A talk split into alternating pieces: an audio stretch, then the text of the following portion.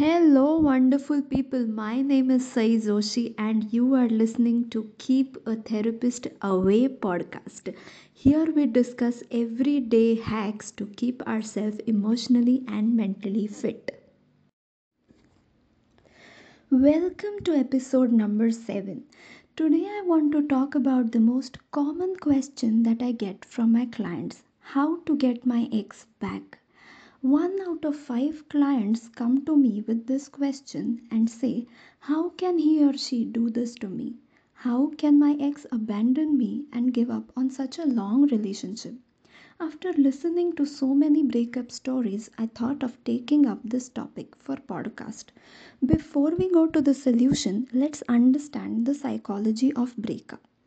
A romantic relationship generally fulfills more than 10 of our psychological needs.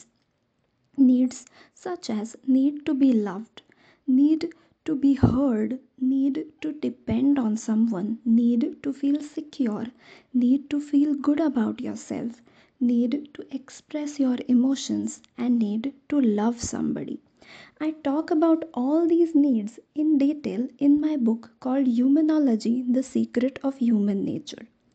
And then suddenly when we break up, all these needs stop being fulfilled. Imagine when suddenly the water supply in your house stops. Something very similar happens to our mind when we break up. And the experience is extremely traumatic. We tend to react in our disbelief. Breakup is as painful as losing someone to death. And here starts our grief cycle. Grief cycle is a normal psychological response to any traumatic experience. The first phase of this cycle is called denial. This is exactly where we are generally trapped. We just don't want to believe that our relationship is over. Then later comes a stage that is even worse, the stage of bargain. This is where I find most clients approaching me and saying, what can I do to get my ex back in my life? I can do anything to get him or her back. I can change my behavior. I will stop being X, Y, Z. I will never complain about things. If you are in this phase right now, I wanted to tell you, stop bargaining. Nothing in life is worth trading yourself for. Stop bargaining for love at cost of your self-respect. Then comes a final stage of acceptance. This is where you have to accept that your needs are no longer fulfilled by your partner. Accept it. Breathe it out. Vent it out.